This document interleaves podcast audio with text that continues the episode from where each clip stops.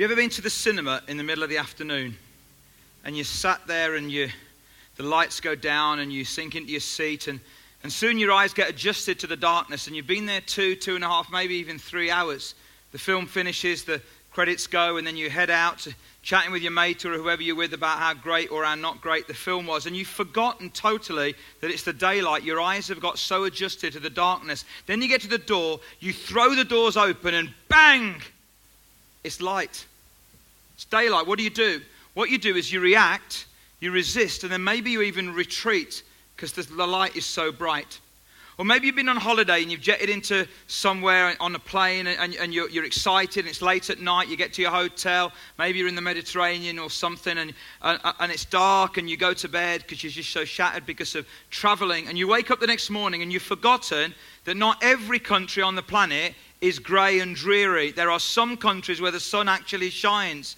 And when you wake up the next morning, you head to the curtains, you open the curtains, and bang, the sunlight hits your eyes. And what do you do? You react, you resist, you retreat. Maybe even you put your shades on. Or maybe this happens to you. This happens to me a lot. See, my wife gets up much earlier than I do. She goes to work earlier than me. And so she wakes up and she tiptoes around the bedroom trying not to wake me. But occasionally she wakes me or I wake up. And that moment when she knows I'm awake, that's the moment when the tiptoeing stops. And she puts the switch on, the light switch, and bang, my darkness is obliterated and it's glorious light in our bedroom. What do I do? I react, I resist, and I retreat, maybe back under the duvet. Here's the thought for you when we resist the light, we actually resist life. Because light shows what's true, and truth brings life. It's kind of a human response, it's a human reaction. Whenever anybody points out darkness in us and shines a light in us, we don't like it.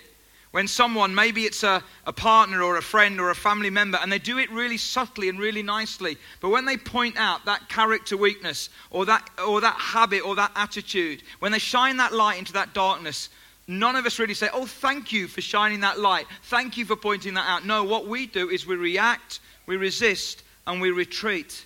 But here's the thing when we resist light, we resist life. What we've tried to do in this production is to explore light with you this evening. We've looked at Christmas lights and lights out and lights off and candle light. And you know, there's a guy in the Bible called John, and he was a friend of Jesus's. In fact, he was a very close friend of Jesus. Uh, in fact, when Jesus left, he looked after Jesus' mother Mary. And he wrote several books of the Bible, and one of the books he wrote was called John, the Gospel of John. And in John chapter 1, he writes some amazing words about light and darkness. And he says this In him was life, and that life was the light of all mankind. He's talking about Jesus. The light shines in the darkness, and the darkness has not overcome it. And he goes on to say this The true light that gives light to everyone was coming into the world. He was in the world, and though the world was made through him, the world did not recognize him. He came to that which was his own but his own did not receive him. In other words, when the light came, the people that responded to that, they didn't. They reacted, they resisted, and they retreated. They pushed back the light that was coming. John goes on to say, Yet to all who did receive him, to those who believed in his name, in other words, to those who adjusted their eyes to the light, he gave the right to become children of God. When they adjusted their eyes to the light, they experienced real life. You know, I've, I recognize something. Um, I'm a parent. Anyone here a parent? Anyone? Yeah. How many of you know parenting is really hard, isn't it? And uh, I've come to the realization that when your kids are young and they're little, it's easier to point out areas of darkness that you might see in their life. That character issue, that habit, that attitude, it's easy when they're younger. But when they're older, it's a little bit more difficult. Reminds me of a Christmas story I heard many years ago. And it's a story of a kid called Billy. And Billy was desperate for a new bike for Christmas. So desperate that he didn't write to Santa. He thought, I'll bypass him and I'll go higher. And he wrote to Jesus. And what he did is he wrote this letter Dear Jesus, I've been really good all year. Please, can I have a bike for Christmas? Yours, Billy. When he looked at the letter, he thought, you know what, that's not really true. And he ripped it up. He wrote another letter Dear Jesus, I've been quite good this year. I'd really appreciate a new bike. Yours truly, Billy. Then he looked at that and he thought, that's not even true neither. Ripped it up, wrote another one. Dear Jesus, I've thought about being good occasionally this year. I really, really, really, really would like a new bike for Christmas. Yours faithfully, sincerely, and truly, Billy.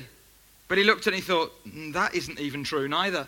So he ripped it up and he was feeling a bit angry and a little darkness inside of him. And he stormed off out the house and he walked down the street and there was a Catholic church on the right hand side. And he headed into the Catholic church and he was going to go towards the altar and have it out with Jesus. But he, he was so angry that he decided to turn around and walk out. And as he's walking out, he sees a statue of Mary. And he looks around and there's no one looking. So he grabs the statue, puts it into his coat, and goes off home. Gets back to his bedroom, takes the statue out from his coat, puts it on the desk, writes another letter Dear Jesus, I've got your mother. and if you ever want to see her again, you need to get me that bike. Yours, you know who. And I've realized that it's easy when the kids are younger, or it's easier to point out the darkness. But when your kids get older, that's a little bit more difficult. My eldest is 22, and if I see areas of darkness in him, it's really hard to shine that light and to point them out because I hesitate because I don't want to break the relationship. And he may well resist, he may well retreat, he may well push back as I try and shine that light. And so I hesitate. But here's the thing God never hesitates shining light into our lives.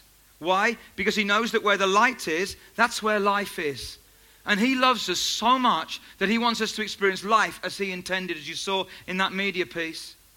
But what was broken between us and God has allowed the darkness in and when we see the light, we react, we resist, and we retreat. But God is so passionate for us to experience real life that He keeps shining His light even more.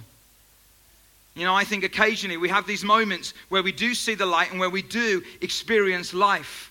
We commemorated one in, in our production uh, tonight, uh, that World War I story, a really beautiful story, where those two sets of uh, warring soldiers uh, stopped fighting for a minute and came out of their trenches and met in the middle in no man's land and they had a kickabout with football and they exchanged cigarette cards and sang some carols and connected as human beings. That moment of light and life. But then it didn't last. They went back to the trenches and the darkness continued. In fact, that song that we sang 1914, A Carol of Christmas, was actually written by people in this church. In fact, Russ, one of our singers tonight, he did the artwork for it. And um, it's receiving national recognition right now, being played on the radio today. It's going to be on breakfast TV. I think it's all over the place. And it's an amazing song. You can download that song on iTunes. All of the proceeds go to military charities. It's an amazing piece of work. And it commemorates a moment of light and life. But that moment didn't last. And over the next couple of weeks, every single one of us in this auditorium are going to experience moments of light and life. But will they last? Will they really last? You know, um, on that first Christmas story, um, there were some shepherds and they were out on their field and they were in the darkness and there was no street lights and they were tending the sheep and they really adjusted to the darkness. And God sent some angels to declare to them that Jesus was going to be born in Bethlehem. And when the light of these angels kind of shone up the sky, and it's hard to believe and accept that, but just bear with me for a minute. When the light came, they were so adjusted to the darkness that they did what we would do. They reacted, they resisted, and they retreated. But then God, through the angels, said these amazing words to these shepherds Do not be afraid. I bring you good news that will cause great joy for all the people. Today, in the town of David, a Savior has been born to you. He is the Messiah, the Lord. And what God was saying was this you know what? I'm not just going to send a temporary light just for a season that you can feel good about life and you can experience a little bit of light in life. I'm not just going to send a temporary light, I'm going to send the light of the world. The Savior of the world has been born. And when we resist the light, we resist the life. And some of you tonight, you know what I'm talking about because in this last year or two, in fact, someone came to me after this afternoon show and she said, In this last year or two, I've met Jesus and, and, and I've, I've, my life has been transformed.